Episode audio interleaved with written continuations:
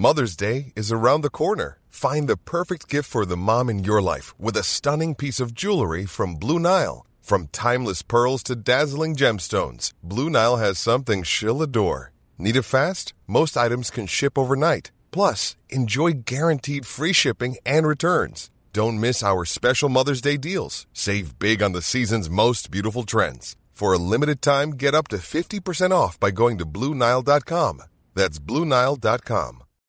Millions of people have lost weight with personalized plans from Noom, like Evan, who can't stand salads and still lost 50 pounds. Salads, generally, for most people, are the easy button, right? For me, that wasn't an option. I never really was a salad guy. That's just not who I am. But Noom worked for me. Get your personalized plan today at Noom.com. Real Noom user compensated to provide their story.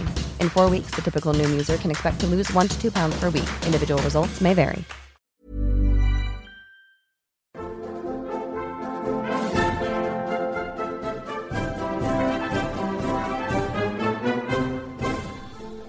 Welcome to the Gilded Age and Progressive Era, a podcast about the United States and the world in the late 19th and early 20th centuries. I'm your host, Michael Patrick Cullinane. Welcome back. I'd planned to talk this week about bread being at the very center of our civilization, and I think we are still going to talk about that. But a very pressing matter is on all of our minds this week, and that is the war in Ukraine, waged by the Russian Federation and led by Vladimir Putin. Putin is taken to recounting history from his own perspective, talking about invasions that the country is going to make to denazify the Ukraine or take back what is rightfully Russia's. That history has a deep, deep seated root that goes well beyond World War II and well beyond World War I, even. Putin is acting more like a malevolent Catherine the Great, who made Russia the dominant power in Crimea and the Ukraine. And if we want to talk about historical analogies, there's still time for Putin to become Tsar Nicholas I, who, after his invasion of Crimea, was pushed back by Ottoman, French, British, and Italian forces. Many people still see the Crimean War as a religious conflict. It was, in fact, a commercial one, as was Catherine the Great's expansion, as is Vladimir Putin's. And if we think about it that way, we must see Ukraine as the breadbasket of Europe. And for anyone who doesn't already know, the flag of Ukraine, with its blue top and its yellow bottom, is meant to represent blue skies and wheat fields. Grain has always been important to the Ukraine. It's been important to the world.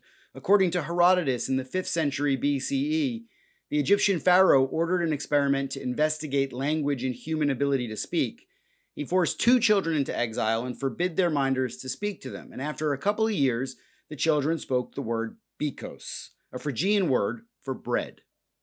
The Egyptians concluded that Phrygian is the first and natural language of humans, but interestingly, the demand for bread was probably the most important thing that came out of that experiment, an enduring lesson of what matters most to humans. Bread and grain are innate to human culture and language, and the rich soil of the Ukraine is a place where grain grows remarkably well. Who better to tell us about the global history of grain than Scott Reynolds Nelson, whose new book, Oceans of Grain How American Wheat Remade the World, begins 10,000 years before the Pharaoh's experiment. And it begins in Odessa in the Gilded Age and Progressive Era, where there are innumerable lessons for our present day. Scott Reynolds Nelson is the Georgia Athletic Association Professor of History at the University of Georgia Athens. If you haven't read any of his books, check out John Henry, or books on economic history, namely A Nation of Deadbeats, which is a history of financial panics and depressions. The book was published in 2012, not long after the greatest financial disaster of our time. And I imagine we'll probably talk today a little bit about the economic situation that the world faces today. But Scott is also a masterful writer. He weaves together politics, economics, and sociocultural narratives. And when I met him for the first time more than a decade ago, he was writing about Southern foodways and how Confederate soldiers found relief in canned peaches that arrived at the front line. He has a knack for getting into the shoes of historical characters, and his latest book, Oceans of Grain, is no exception. Thanks for talking to us, Scott, and welcome to the show on this uh, very historic but sad day for Ukraine. Thanks so much for having me, Michael. Well, I think what we really need to start with is because you know this is the we're, we're speaking on the the very day that Russia has invaded the Ukraine, uh, and it's it's it's it's a really sad sight to watch. But your book starts off in Odessa, and you talk about these black paths, which are, as you say, ancient trade routes across continents and oceans. Why are these so important for everything, and why start the examination in Odessa and in the Ukraine? Right. So the black paths, as they're called, uh, chorny shlaki in uh, Ukrainian, are they come first. They they are ancient. They go back before any empires. 2800 BC, we know that there are these paths that connect grain regions to the coast, and empires tax those pathways in the same way that microbes do. Uh, culture is primarily a set of techniques associated with collecting, preparing, and distributing that bounty. And those are the very same corridors that uh, Russia is now invading uh, Ukraine. Odessa is the deep port. It's the jewel of the crown of Ukraine because it's the place where all the grain is gathered uh, for dropping it into the ocean. Well, that's remarkable to think that the same places that uh, Putin is sort of going in, the, the, way he's going into Ukraine are the same paths that were taken by traders 10,000 years ago. I mean, the other starting point for the book is Ukraine's unique terroir and geography. Uh, Catherine the Great initiated a major change in Russian thinking that makes the Ukraine so vital to Russia's future.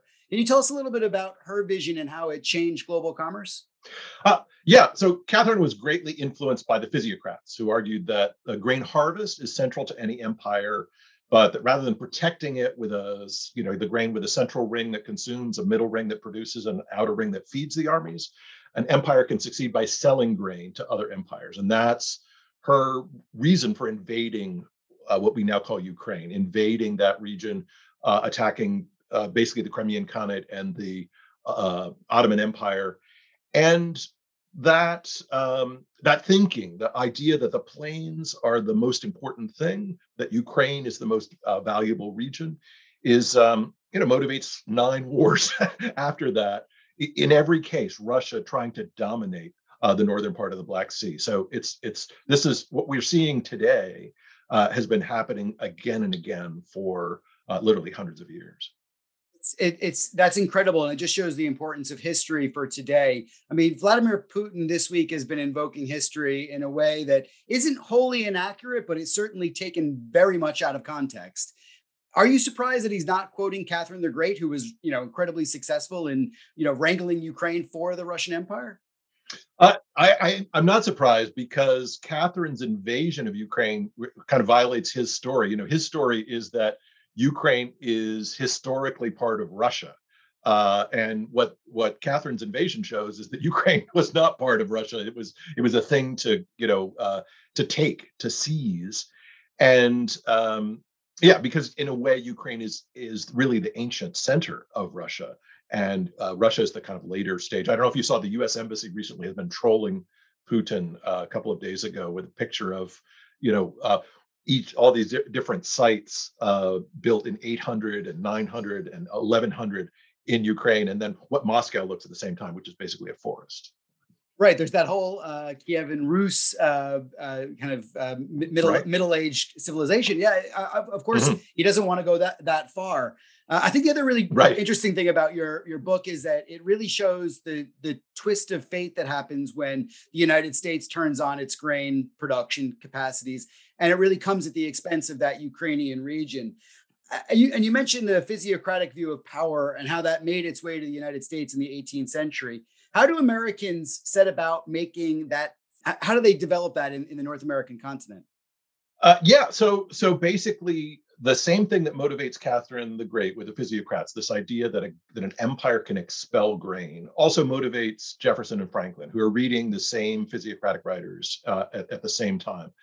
Um, and so, just like Catherine's ukaz, which says, you know, basically sets up laws and principles for uh, Russia mobilizing armies to invade the plains uh, north of the Black Sea. Jefferson and Franklin also it's a recipe for the creation of the nation. Um, they the American seaboard colonies have been provisioning the Caribbean for a century and a half, but for Jefferson and Franklin, the physiography becomes a recipe for national national creation. You feed the Caribbean, but you also feed the British navies. You also expand across the plains. You seize lands uh, not from the Khans in Crimea, but from the Algonquins in what we now call the Midwest, the Cherokee and what we call uh, the kind of Southeast. Um, and then when the Napoleonic Wars come, the U.S. benefits because the, the U.S. can feed uh, navies in particular. Uh, Jefferson said, uh, in classic physiocratic sense, our duty is to feed and theirs is to fight. We may hope that they eat a great deal. So this this strategy of feeding others who are at war is something that the United States benefits greatly from. It's it's really what makes the U.S. Uh, a powerful nation in the uh, late 18th century. And it transforms the rest of the world too, because as trade is sort of diminishing in uh, the Black Sea, and those black those black paths are changing. Mm-hmm. I mean, there's wars that break out. I mean, you, you really show the Crimean War as a war over grain rather than one about religion or balance of power politics, right? Right, and this is quite unpopular among European historians, and Russian historians, Ukrainian historians. But I, I do think that you know it's it's this is really uh, uh, important. The Ukraine plan is to dry and expel grain in the sea to Italy, where it will be re-exported to London, Liverpool, Antwerp, and Amsterdam to to build those cities, and it does uh, b- build those cities. It's um, yeah, so so it's it's it's absolutely kind of part of the strategy of imperial control for the Russian Empire. Yeah, I think it's a fascinating take, and it's one of the historiographical uh, interpretations that's going to, uh, I think people are going to really engage with. I couldn't also uh, I couldn't also let you go without talking about Alexis de Tocqueville and his prediction that the United States and Russia would be the two great powers of the world. And he wrote that uh, Democracy in America in 1835. It's happening around the same time that these physiocrats are, are sort of coming into vogue. How does it all go wrong for Russia, though, in the 19th century? And how does grain play a central part in that story? Uh, yeah, so Russia's role, starting from the you know kind of founding of Odessa in the 1790s, is to expel grain to Italy, where it's going to be re-exported to these these major cities. Uh, and then from the 1820 to 1860, the U.S. is really just exporting cotton to Europe. Right, uh, it travels better. It travels lo- a longer distance. But when the US Civil War starts and the South secedes, cotton is off the table. And then uh, suddenly the uh, troop, uh, the, the US needs another form of foreign supply, and grain is the, the thing it returns to. Also, troops have to be fed in the impoverished parts of the South. Uh, the Union Army then promotes four long distance railway corridors from Chicago to New York. Uh, and then it breaks up feed contracts into hundreds of little contracts that we call the futures con- market. And once the war is over, the and the Atlantic is filled with surplus sailing ships, the U.S. just swamps Russia. So from the middle of the 1860s until uh, well, really until the 1890s, um, the U.S. is has, has more than has more than doubled the, its exports in relation to Russia. Grain prices drop precipitously. Food prices drop precipitously in these cities, and uh, and Russia can't compete at first. Uh, it, it tries to, but it but it takes almost 30 years for Imperial Russia to kind of recover from this um, uh, U.S. juggernaut that emerges during the war, the Civil War. And that juggernaut never goes away, right? I mean, American grain production right. persists pretty much in perpetuity for the rest of, you know, it's still around now. Am I right in saying that? Right, right. I, I remember talking to an economist, uh, somebody who started out, got his PhD in economics and in history, and went on to become a journalist. And he said he was uh, that he what struck him was that the U.S. he he like most economists think that the U.S. exports industry, right, like manufactured goods, but the U.S.'s biggest export is food and what's called manufactured food, which is seen as a kind of industrial export, but is really just canned food and all these other sorts of things. You can't understand American uh, exports without first starting with the food. The food then provides these secondary effects that allow, you know, Rockefeller and Carnegie and others to to emerge. But food is really the kind of core of uh, America's place in the world. Which is interesting, I think, too, because we could talk about oil as a commodity that's traded. We could talk about uh, gold as you know a long-standing commodity that's been valued against currencies or or or, or other mm-hmm. goods. Mm-hmm but there's something essential about grain, right? I mean, you picked grain for that reason, right? Uh, right, right, and and both both grain and oil are energy, right? They're both stored energy um, uh, in, in a, a, very con- a somewhat concentrated form. Um, oil replaces food. I mean, so so grain is what feeds people, and it's what feeds workers, and it also feeds horses. Um, over time, over the 1870s and 1880s, oil is sort of replacing it. You're starting to see steam engines and other things that are powered by um, initially by coal, but but eventually by oil. The 20th century is the story of oil, but but grain is always there. Grain is always a uh, and and always has been for thousands of years uh, a, a, kind of crucial thing that um, empires have have depended on. And it's easy to uh, just sort of follow the energy expressed in oil and not see really how important uh, food is. I mean, look at Arab Spring, right? 2012, 30% of the average consumption of people in those uh, those four countries um, is is in food. When food prices go up 10 to 15%, which doesn't affect much of the rest of the world, we see chaos and revolution. So, so it even today, um, food prices are a really really powerful um, uh, kind of lever uh, in uh, how societies operate. Yeah, I think that's the great insight from your book too. You mentioned at the outset at some stage as well the the, the Arab Spring and the other sort of revolutions mm-hmm. that happened throughout history. Uh, uh, I think it's thinking about the economy as energy is is eh, I don't know, is that a new thing or is that maybe a longer standing tradition? But it seems to me to be we think we think about it more now as energy, and that's probably a good thing. And, and obviously, grain has a, a role to play as the food that powers us. But if we turn back to the Gilded Age and we think about the revolutions that were happening there, happening there with grain, we're talking about commodity trading in your book. And the futures contract comes into existence in the Gilded Age. So look for not everyone knows what a futures contract is. I'm not sure I know what a futures contract is entirely, but can you can you give us the sort of layman's version and tell us why it's important? Sure, sure. So there's an advance contract. I'll deliver this to you and you'll pay me in advance. Okay. And so that's ancient. That goes all the way back to the to the Greek world, if not earlier. Um, the negotiable tradable contract, if that if if uh, you're promised to pay me, I can then sell to someone else. Um, that really uh, goes back to the beginnings of capitalism in the 14th century. That that that contract to pay in, in, in advance is really where we I would argue that's the beginning of capitalism, right? Is is where those notes can be bought and sold uh, on a market. A futures contract starts in the 1860s and starts in the United States, and it's small. It's a standard quantity. It's not my ship with 7,000 uh, you know uh, uh, bales of uh, wheat or something like that. Uh, bu- sorry, bushels of wheat. It's 500 bushels or 1,000 bushels, and it's small. It's a standard quantity and quality, and then with a legal authority, uh, a separate legal authority, which is the Board of Trade, to settle disputes. So what's important about that is that you can buy seven of them or 10 of them. You're not buying somebody's futures contract. You're buying a bunch of futures contracts that are anonymous. And there's no need to decide if the party is legitimate. If my trade with you in the 14th century, you know, someone would buy it, but they both they they want to know that you're legit and I'm legit, and there's actually a ship coming in with that stuff.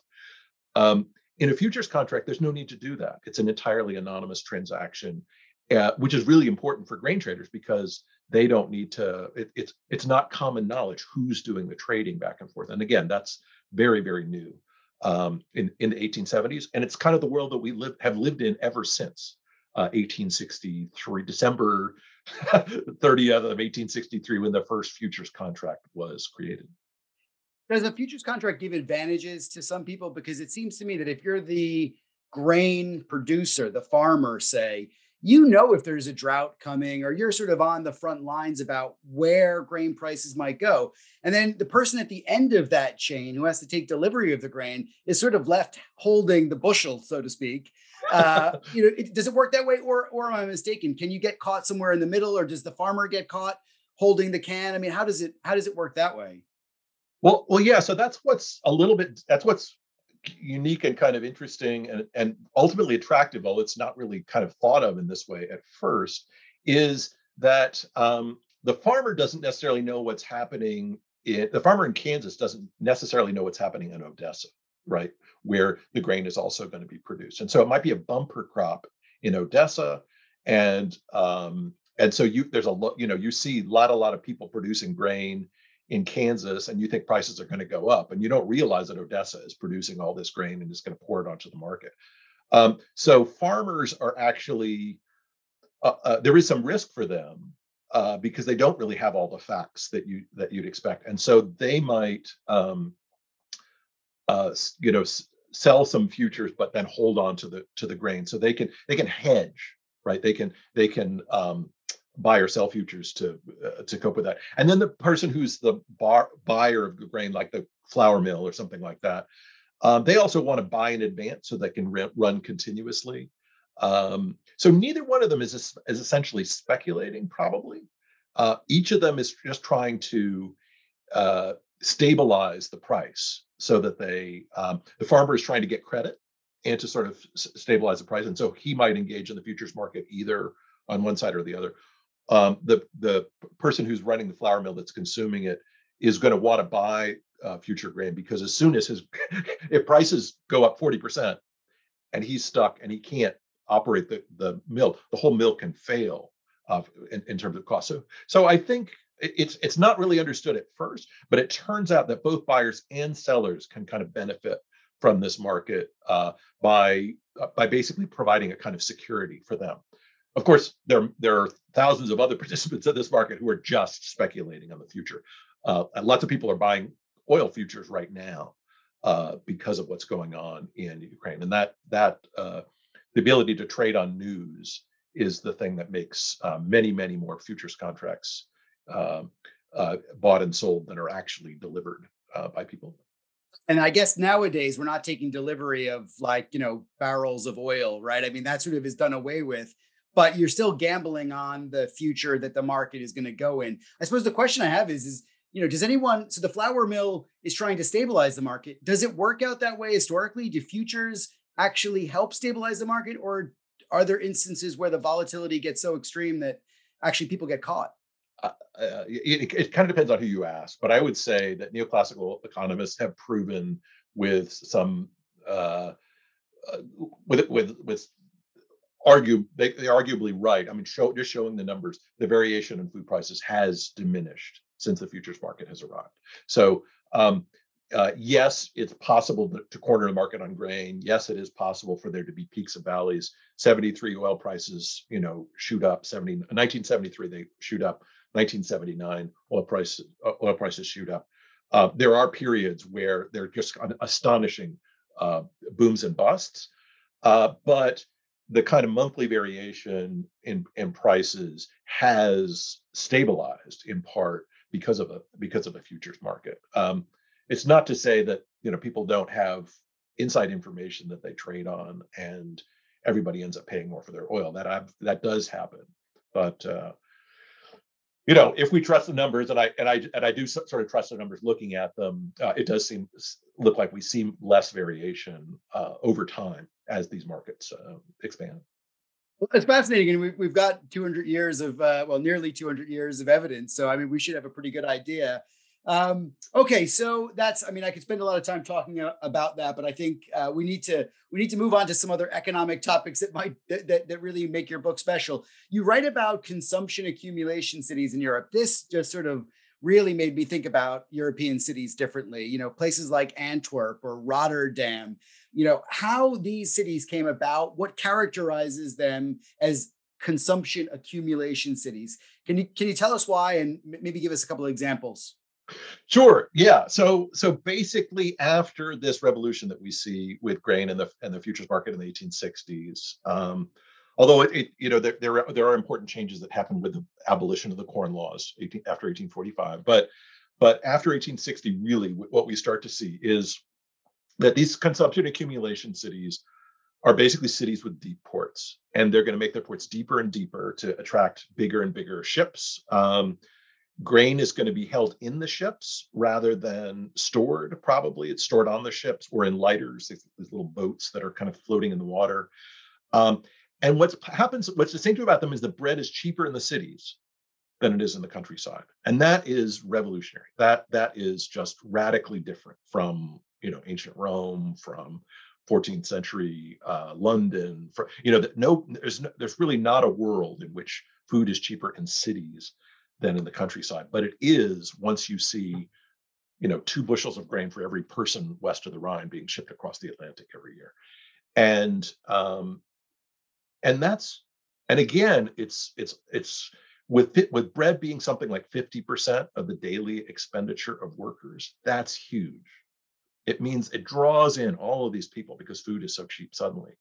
Um, they aren't necessarily manufacturing regions, and that's one of the Parvus's. Uh, th- this person I study, who's a Marxist, uh, wants to revise Marx in some ways.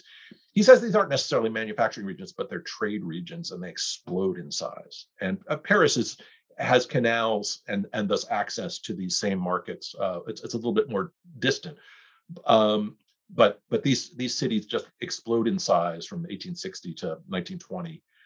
Um, market information is then suddenly much more important than access to you know flour mills nearby. Centers of power are no longer government centers; they're the bourses, the the the boards of trade. The intellectual pulse of Europe is in the cities because it comes from the pulse of grain. So so this world is it's a different world. It's a world where where cities are attractive and that's you you will get manufacturing because there are so many workers who, who rush to these regions who then become a kind of working class that's usable in all sorts of light manufacturing in places like london and liverpool and manchester and antwerp.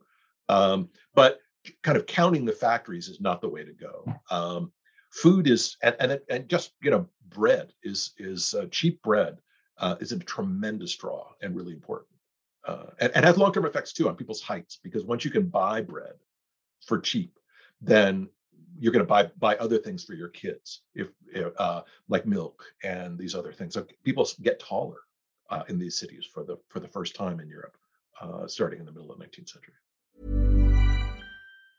This mother's day celebrate the extraordinary women in your life with a heartfelt gift from blue nile whether it's for your mom, a mother figure, or yourself as a mom, find that perfect piece to express your love and appreciation. Explore Blue Nile's exquisite pearls and mesmerizing gemstones that she's sure to love. Enjoy fast shipping options like guaranteed free shipping and returns. Make this Mother's Day unforgettable with a piece from Blue Nile. Right now, get up to 50% off at BlueNile.com. That's BlueNile.com. Burrow is a furniture company known for timeless design and thoughtful construction and free shipping, and that extends to their outdoor collection. Their outdoor furniture is built to withstand the elements, featuring rust-proof stainless steel hardware, weather-ready teak, and quick-dry foam cushions. For Memorial Day, get 15% off your Burrow purchase at burrow.com slash ACAST and up to 25% off outdoor. That's up to 25% off outdoor furniture at burrow.com slash ACAST. Millions of people have lost weight with personalized plans from Noom, like Evan, who can't stand salads and still lost 50 pounds. Salads, generally, for most people, are the easy button, right? For me, that wasn't an option. I never really was a salad guy. That's just not who I am. But Noom worked for me. Get your personalized plan today at Noom.com. Real Noom user compensated to provide their story. In four weeks, the typical Noom user can expect to lose one to two pounds per week. Individual results may vary. I'm Sandra, and I'm just the professional your small business was looking for. But you didn't hire me because you didn't use LinkedIn jobs. LinkedIn has professionals you can't find anywhere else, including those who aren't actively looking for a new job but might be open to the perfect role, like me. In a given month, over 70% of LinkedIn users don't visit other leading job sites. So if you're not looking on LinkedIn, you'll miss out on great candidates like Sandra. Start hiring professionals like a professional. Post your free job on linkedin.com/people today. It's an amazing way to think about the Gilded Age and Progressive Era from a very different perspective. That this, uh, the end user of the products, the process gets cheaper as you go along to that end user, and that's the revolution. And I, I suppose is that well, I'm, I'm gonna, I should ask you, is the story about um, machines and mass production, industrialization? Is that what it's about, or is it just about transport getting cheaper and connections becoming easier? I mean, or is it, I suppose, is it a combination of both of those things? Um, it's yeah, it's a it's a combination of both of those things. I mean, again, it's it's so for for Parvus, it's all about the paths, right? You know, those black paths that I that we were starting with, and if we, if we follow the paths, the paths lead suddenly into these deep ports uh, in a way that they didn't before. And then with all this cheap grain literally being dumped, I mean, you could argue that the United States is dumping grain by the 1860s. Um, we see the pressure to produce bread more quickly. There's just all this grain sitting in these all this cheap grain, and so there's pressure on what I call the last mile. And this is just I was a network engineer for a while, and and thinking about uh, cables and networks and the last mile. The last mile is always the most expensive. You know, the the the internet connection to your house is more expensive than every other part of the internet. Um, the pressure is on on last mile costs. So you put see flour mills in Leuven that replace, which are right outside of Antwerp, which replace the um, uh, you know all the all the uh, windmills and others. You see kneading machines uh, because just kneading bread is is uh, mixing it up with the yeast is incredibly costly in terms of uh, effort. And so we see all these kneading machines emerge. And then we see mechanical ovens and movable plates. And so cheapening that last mile is something that the cities do. And that's part of that cheapness. Part of the cheapness is just all this grain that's being done. And part of it is the sort of technological capacity to uh, just produce more food more cheaply. And it's not just capitalists that do this. I mean, you see working uh, organizations in, in Antwerp and, and Rotterdam and elsewhere that um, and, and uh, that that take advantage of this and create powerful unions which which have which sell food. I mean, we think of bread as something you go to the supermarket to get. In the late 19th century, you there were Protestant markets and Catholic markets and working class uh, socialist markets, and uh, and and the way in which you uh, consumed your bread uh, said a lot about who you were as a person and the cheapness of that of that food is is just um, it's astonishing in this in this late 19th century period. That makes a huge difference in building up Europe. So I think listeners are going to be keen to read the book because it makes us rethink trade, globalization, uh, certainly you know how one core commodity can transform the world. For me, and this is maybe massaging your ego a small bit, the writing of the book is incredibly rich and I mean, you're you're a, a beautiful writer, um, and that sounds like something I might say for a lot of books, but this one seems like it's on another level. And I wanted to give listeners an example. Chapter seven, it's called Boom, and and it begins with an explosion, a boom, of a ship in Panama that blows up, which is carrying nitroglycerin. And then we read about the use of dynamite to expand ports like Antwerp to make deep water ports, a second boom or explosion. And then we get to a third boom, which is an economic explosion due to the nitroglycerin. I mean, the chapter is remarkable. It, it ends with the Franco Prussian War, another boom. And it's not just a clever use of words. You weave together a lot of um, different subjects into this beautiful narrative. And it should be apparent to us, but it's not been made apparent to us before. And on top of all of it, we have a pun. So, how in the world, how in the world can I write like this? I mean, please tell us what your formula is. uh, wow. So it's possible that it's just ADHD, right? That I can't stick with one topic for more than uh, I, you know. So recently being diagnosed, our, our our child was diagnosed with ADHD, and I've discovered that this is why I can't stick with one topic for more than uh, you know a few days. Is that I I, I wonder what's happening in you know Belarus at this point, and you know, and so um, I think part of it is just uh, hoovering up information and, and and then that other people have not written about because a lot of us in in in this discipline to, to use a grain metaphor are in silos right? And so we study this particular period and we know everything about it and all the historiographical trends but they're all linked. All these things are linked. We can't we can't understand american economic development without understanding what's happening in russia right? That's that's pr- primarily the purpose of this.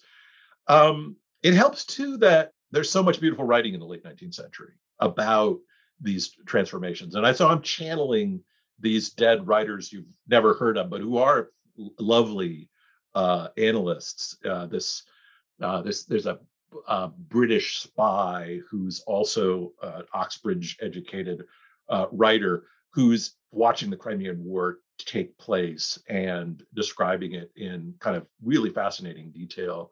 Um, the person Parvus, who is my man crush in this book, uh, is also a great writer. He writes in the thing that's hard is he writes in German, Russian, and Ukrainian. So uh, and and I took German in high school. I took uh, Russian in college, but it's uh, it's it's a long slog to actually uh, translate that stuff. But he is a very concrete, very beautiful storyteller. Um, and yeah, so so while I'm reading these the quantitative stuff, uh, I think I'm also uh, absorbing the, the the writing about this, which which actually is quite uh, quite beautiful. And I think people tend to jump over it, pass over it, but uh, that's part of it. And I've always been a storyteller. That's to me, I became a historian because I wanted to be a writer, not because I wanted to be a historian. And uh, telling a good story uh, with as much detail and footnotes and things like that as I can has been kind of what what I've devoted myself to. And then having being married to somebody who is willing to read your horribly complicated and convoluted drafts uh, also also helps. And then basic books. I have to say that but the that folks at Basic Books uh, really did push me to uh, write in a way that's that's um, as accessible as possible. I mean, you know, Steel Driving Man and these other books that I wrote were also accessible. Um, there's this, I guess, there's this method for writing that I've used, a which I, my agent taught me about, which is a kind of wandering narrative, where you got you're getting from point A to point B, but you're going to wander. You're going to drift off here, drift off. You never take more than a page and a half to wander. You always lead the person back to the line of argument, but you but you teach somebody in that wandering something that's related to your end goal. But you always have the end goal in mind, and that, and that wandering narrative is it's it's fun. It's more fun to read than you know tell them what you're going to tell them, tell them, and tell them what you told them and so so trying to kind of master that meandering style has been kind of what i've been trying to do for the last 20 years or so you can meander in environmental history. I heard Megan Kate Nelson, great author and historian, uh-huh. you know, yeah. write write about Yellowstone or talk about Yellowstone in a meandering way, like you could walk through Yellowstone, right? I don't hear a lot of people saying that about economic history, and I think I think that's what's really remarkable about the book is that you know you can take us from future contracts to you know ports and uh, you know it's it's wonderful. It really is. Uh, uh, it is meandering. Um, well, I, know that 1873 is also a year that's quite close to you too. You've written about that in the past, the financial panic that happened that year, and you've written about the similarities of that panic and the 2008 financial crisis. What makes 1873 so interesting? And given that we're heading into this new volatile cycle where we don't know really this is a new the start of a new long cycle possibly with high inflation rates um, do you see parallels between now and it can be about grain or about economics more generally now and that 1873 era?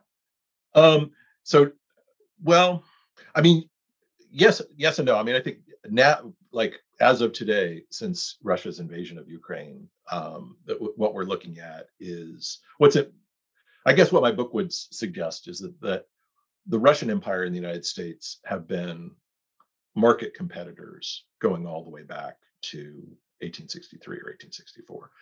Each of them are at the edge of Europe, and each of them have been feeding Europe and then the world from uh, the 1860s forward, all the way up until about the you know the Soviet period, say uh, around 1924. And the and so the short term thing that's going to happen is a lot of people are predicting stock market crashes and things like that, but the United States is actually going to do extremely well from this war. I, you know, have to say because the U.S. is exporting the things that Russia and Ukraine are exporting. So uh, oil prices and gas prices are going to go up, but the U.S. is a net exporter of oil. So, so just this particular moment is is just kind of evidence of this story, this you know that that uh, like de Tocqueville talks about, where the U.S. and Russia are are both the kind of simultaneously the breadbasket, and then by the 1870s also the uh, important um, uh, oil exporters. Um, so what happens in the 1870s is this long-term transition to this new system where an empire can import its food. Farmers become weaker than traders, and the similar to um, and then in the 1870s it was a race to the bottom in prices what we're seeing now are prices are going to go up for grain and oil. But then it was a race to the bottom, a cheapening of delivery. And then as cheap delivery comes about, you see everybody kind of rushing to make a big take advantage of, of this new stuff. Um, yeah, so that's um, the U.S. will likely benefit at the expense of consumers in this period. Um, uh, consumers like Europe, Japan, South Korea, and even China um, are going to uh, this place where the Russia Ukraine exports have been important. This is going to be destabilized in part by uh, Putin's attempt to take Ukraine.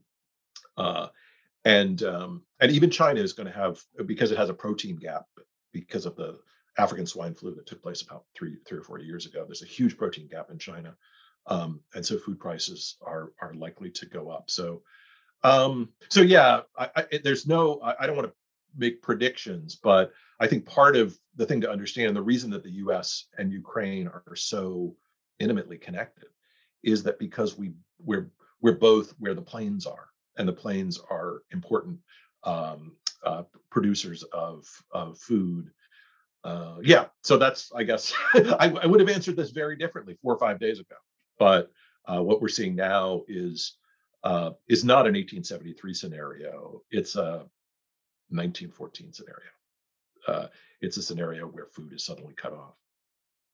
That's really interesting that you say you would have answered it differently four days ago. I mean, four days ago, I think the Federal Reserve was still talking about inflation as something that's transitory. Right. So you're you, you're now you you think that sort of really the prices are going up, then inflation probably isn't that transitory. I mean, do we have other historic examples that we might be able to not necessarily compare exactly to or parallel, but you know, say that it has a, a flavor or a rhyme to what's going on now?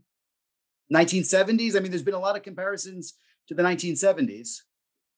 Oh, uh, yeah. I mean, so the creepy one is 1914, right? With the with World War One, where Russia wants to control the Black Sea and is willing to do anything to do it. And World War One is to- ordinarily told as a story of German aggression, but I think uh, Russia's desire to control the Black Sea eh, all the way up to Istanbul is, and that, was the goal from Catherine the Great forward. That um, it's this is the global war. You know, I we we think of it now as being just Russia and Ukraine, but um, but we are intimately interconnected, all of us, in a kind of world economy from uh, we and we have been for a very long time, but a world economy of food and a world economy of oil. Uh, that means that uh, all, of these things are related. The disturbing comparison to World War One is, of course, that this just does spiral into this controversy over the Black Sea, uh, spirals into um, World War One. And I don't, there's not enough time to explain exactly how that is, but but you know, trust me, World War One. Part of that story is about the control of the Black Sea that Russia fears because Istanbul, because uh, the Ottoman Empire has a dreadnought for the first time, and it lines up troops at the border of Germany, and it threatens war, and war is what we get. Uh, so uh, just in terms of the economy, I, you know, it's it's hard to say. I do think that inflation in terms of food is probably not transitory if this continues. Uh, Africa uh, and um, there are lots of other places that are consuming Ukrainian food, and I don't think I, I don't you know I don't think things are going to be uh, just sewn up altogether. I mean, I do fear a, a much more much longer term conflict. Um, yeah, four days ago, I think things were when when uh, I, I, was worried when when Putin said Ukraine has historically been a Russian uh, a part of Russia that it, it, was clear that this was not just Don, uh, Donbass that this is something something much greater back to uh, control of the Black Sea. And I think obviously you're predicting to a certain extent here, but also looking back in the same way. I mean, Putin's talking about World War One too, so it's not much uh-huh. of a. a I mean, it, it's a historical analogy already. Four days ago, that's what he was saying. Um, okay, well, I don't want to put you on the spot too much more about that and get into the predictions because I know it's a hard business yeah. to get right. Uh, but let's get back to your man crush, as you as you call it, Alexander Parvus, who is a very interesting character that I suspect a lot of European scholars will know of, but in the public sphere, I'm not sure he's a well-known name like Trotsky and Lenin. Can you tell us why he's so central to the story of Russia and to the story of global grain? Uh, yeah, so I, I, think even most Russian historians don't know about Parvus. Uh, I think only you know the people who know about Parvus are Trotsky, like Leninists who think that Trotskyists get all their, uh, all of uh, Trotsky got all of his information from Parvus. So he's he's really a kind of dark uh, character, not, very little well, uh, not that well known, uh, even even by people who study the Bolshevik period. Um, so Parvus saw all this happen as a young man. He saw the United States displace Odessa, uh, saw New York basically displace Odessa as the world as a as a feeding place for the world as a young man in his teens. And he comes up with a theory of the international economy that we now call world systems. I, I think that's not too, you know, so we we talk about world systems and we talk about, you know, uh, historians say Arrighi and Wallerstein and David Harvey and things like that. Those people are channeling Rosa Luxemburg, and Rosa Luxemburg's closest associate was Parvus. So I read and I was I, I came across Parvus. Uh, I was reading Rosa Luxemburg's letters, and she said everything I learned about the mass strike and the international economy, I learned from Parvus. I'm like, who is Parvus? What what does Parvus even mean? It's not, not, not even a Russian name. It's a Latin name. And and um, so he comes up with this theory of the international economy that there's a world system of capital where the world is interconnected. He talks about these black paths as being the kind of keys to understanding that empires are much weaker than we think. Um, the people who are most motivated by him are Rosa Luxemburg, Lenin, and Trotsky, all close uh, associates of his. Uh, Iskra, the Spark, which is the uh, uh Russian newspaper that's published uh, in in um, Europe and, and, and in Britain, is takes place in Parvus's apartment. Um, he's the one who's running the printing press. He's the kind of person behind the scenes in much of this. Um, and he, so I've been talking about the role of grain, uh, kind of coming up with this explanation, uh, like the 90s, 80s, and the 90s. And when I came across Parvus, it was like he had, he, uh, I felt like I was cribbing everything I knew from him because, and it was embarrassing that he was saying exactly what I was saying, uh, only 130 years earlier, and I'd never heard of him. Uh, so, um, or 100 years then, early 120 years earlier. Um, yeah, and so he's the person who sees the, uh, the the power of grain. He's the person who basically builds up the Ottoman Empire and makes it possible for Turkey to hold off um, the Allied powers at Gallipoli, uh, largely by arming them. Um, he's the person who persuades the German government to send a sealed train of Bolsheviks and Mensheviks to the Finland station to start the Russian Revolution. Um, so it's not just that he understands it; he becomes actually a multimillionaire uh, by tr- trading in grain. Um, but he he helps bring it about. He's really, in a way, the architect of uh, the Russian Revolution. Now, when I say this, um, there are these Russian anti-Semites who say, you know, oh, of course, uh, you know, there's nothing. Uh, even even um, Putin would say, oh, of course, Parvus is important because Parvus is the Jewish mastermind, you know, uh, intellectuals. There are these anti-Semitic stories about Parvus, and I'm, that's not the territory I want to go into. I don't want to say he's, he is the Russian Revolution, but his understanding of the the grain trade means that he understands where the weak points of these empires are, and understands that those black paths are ultimately. He understands this ancient story, which is that again that those black paths are how the world works. Like we, it's it's not that trading started in the 10th century or the 4th century. It started in 8000 BC. And and empires grow on the back of that. And Parvus really understood that and uh, kind of helps us understand how to understand the world in a, in a very different way. You've said that he's been maligned by pop culture in the book as well. There's two motion pictures you go over, I think a TV and a movie, a TV show.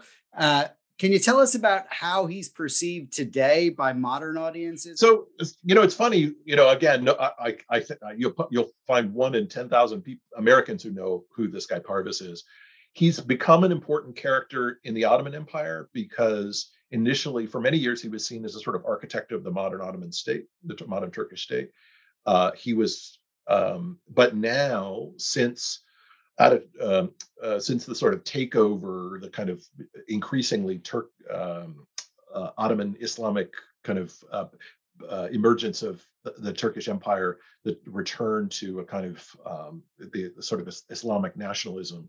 Uh, he's he's portrayed as this sort of wily speculator who threatens uh, Turkey, and in, in, this story about uh, the the er, the years of uh, Tur- Turkey's period from 1914, uh, let's say 1900 to 1920, uh, he's perceived as a sort of wily uh, Jewish person who brings about the creation of Israel and um, just every kind of anti-Semitic story you can imagine is is kind of poured into the Parvus story. Um, yeah, and so he's seen as the, a kind of corrupter of empires. And in Russia, it's uh, you know the in, in Russian television RT1, uh, he is in this, this tel- television fairly popular Russian show. He's seen as the person who basically destroys the Russian Empire and puts Lenin at the top of it. So if it hadn't been for Parvus, the Russian Empire would have continued. Everything would have been great. But this speculator comes in and he puts uh, puts Lenin in power, and that's you know way too strong uh, uh, an argument. But the fact that there's a little grain of truth in in this story because Parvus does understand you know precisely where Russia, the Russian Empire, is weakest, and he goes for that point, and and Lenin and Trotsky uh, follow him, and uh, it, it's it's not that he it's not the money necessarily that's the issue because he does you know help provide German funds for the for the Bolshevik Revolution.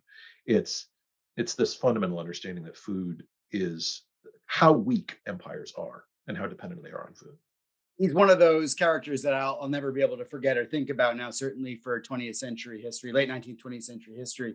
Um, I have I have a, a, a, glaring omission though that I need to raise. you know, in 1919, I'm I'm in Ireland right now. Uh, the world's largest Jameson distillery is like you know a 15 minute drive away. And talking about grain, Ireland is a huge producer at that time of barley and wheat and even some oats as well. In 1919, it was an epic year for Irish grain, and the vintage whiskey that was made that year was just legendary. And I mean, spirits uh, that rely on grains for their production have often been seen as a currency. And I'm just wondering, is the next book on whiskey, or do we do we have to? I mean, because if we need a, if we need a conference on whiskey, I can arrange that. I can find some way to make it happen. Where's the whiskey in this story? Oh gosh, yeah. So that's a good question. Um, I, so so the the uh, energy person in me would say uh, that you know that my my I don't know if it's environmental history or just sort of sort of history of uh, Vaclav Smil is this person who who influenced me a lot who who kind of gets us to think about energy. But uh, alcohol has a lot to do with sugar, also, right? So it's it's not just the grain; it's it's also the sugar, and you, you need a tremendous amount of sugar to make alcohol. And um, and and there are there, there's something about sugar that changes you know with napoleon the sugar beet industry emerges because uh, all this sugar comes from the caribbean the haitian revolution t- takes that away from france. Um, and and alcohol is is different i think than than grain because it's high value and low weight right? And so that makes it more like and it's a drug so it, it makes it um, the black paths aren't quite as important because it's rel- relatively easy to move these things around. It's a little bit like gold or silver or something like that. So it's it's not quite the um, it's it's an important commodity and it's and and uh, uh, actually the probably the most uh, alcoholy story about about the, this project. If I can move from whiskey to vodka, is um, that uh, the the Romanovs figure out that um, a the, the best way to tax Russia is to tax its alcohol uh, because it's high value, uh, low weight, and um, quite difficult to do. Uh, uh it's quite difficult to make alcohol without killing you. Um, you know, the distillation, the, the double distillation, and the, and the whole process, and um, and so that's a very uh, easy thing to control. So I uh, I do think it's important that uh, what what's Ireland has does also have is great ports, and so its access to to sugar. Uh, it, it, explains why I think it's you know it's at the ports where you see the best distilleries. Um, I, that's a terrible answer, I know to to this. uh, I, I, think it. I think it's it, it offers an inroad to further research, possibly because it seems to me the fact that, that whiskey or or vodka is portable, non-perishable, and makes it more like gold and silver means that it can be used like a currency, and therefore the economic absolutely the economic historian in you surely has been stoked to hear, and the curiosity is going to lead you to a conference on whiskey. Hopefully, make sure I'm a part of it, please. We'll do. Okay. Okay, Scott, I'm gonna I'm gonna leave it there because uh, I, I, know we could talk more about this, but I, I have no doubt that uh, people need to go out and read this book for themselves, digest it, and really think deeply about its contents. It's it's a masterpiece, and I can't thank you enough for coming onto the show. Thank you, thank you so much. Yeah, February 22nd is when it came out. Basic books. Uh, thanks, Mike. This has been great. I you know uh, to talk to somebody who's who uh, really knows and cares about all this stuff and is irritated by the uh, the arguments. Uh, the, you're not quite irritated, but you're struck by the arguments. The irritation will come later. So uh, thanks to for highlighting, thanks to for highlighting the the places where this uh, where I depart in many ways from uh, the other historians. If, if you um, if you see me, uh, you know, uh, penetrated the heart in a in a book review by a European historian, you know, uh, uh, after watching this, listen to this podcast, you'll know why. I think that means you're doing your job, right? I think that's that's a that's a positive feedback. right, right. Well, thanks again, Mike. It's great, so great to talk to you. Well, that's all we have time for. Thanks for listening. You can follow the Gilded Age and Progressive Era on Twitter or on my website, michaelpatrickcullinane.com. Please consider subscribing or reviewing the podcast wherever you listen because it really makes a big difference and helps direct others to the show. I hope you'll join me again for the next episode.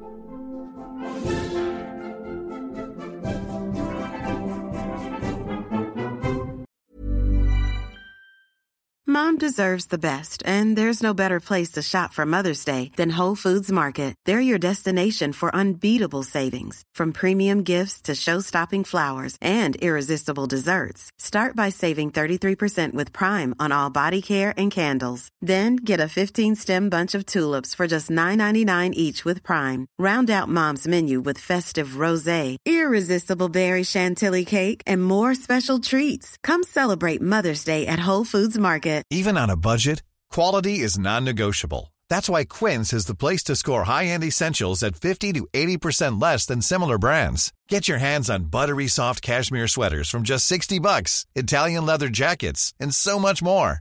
And the best part about Quince, they exclusively partner with factories committed to safe, ethical, and responsible manufacturing. Elevate your style without the elevated price tag with Quince. Go to quince.com slash upgrade for free shipping and 365-day returns. Planning for your next trip?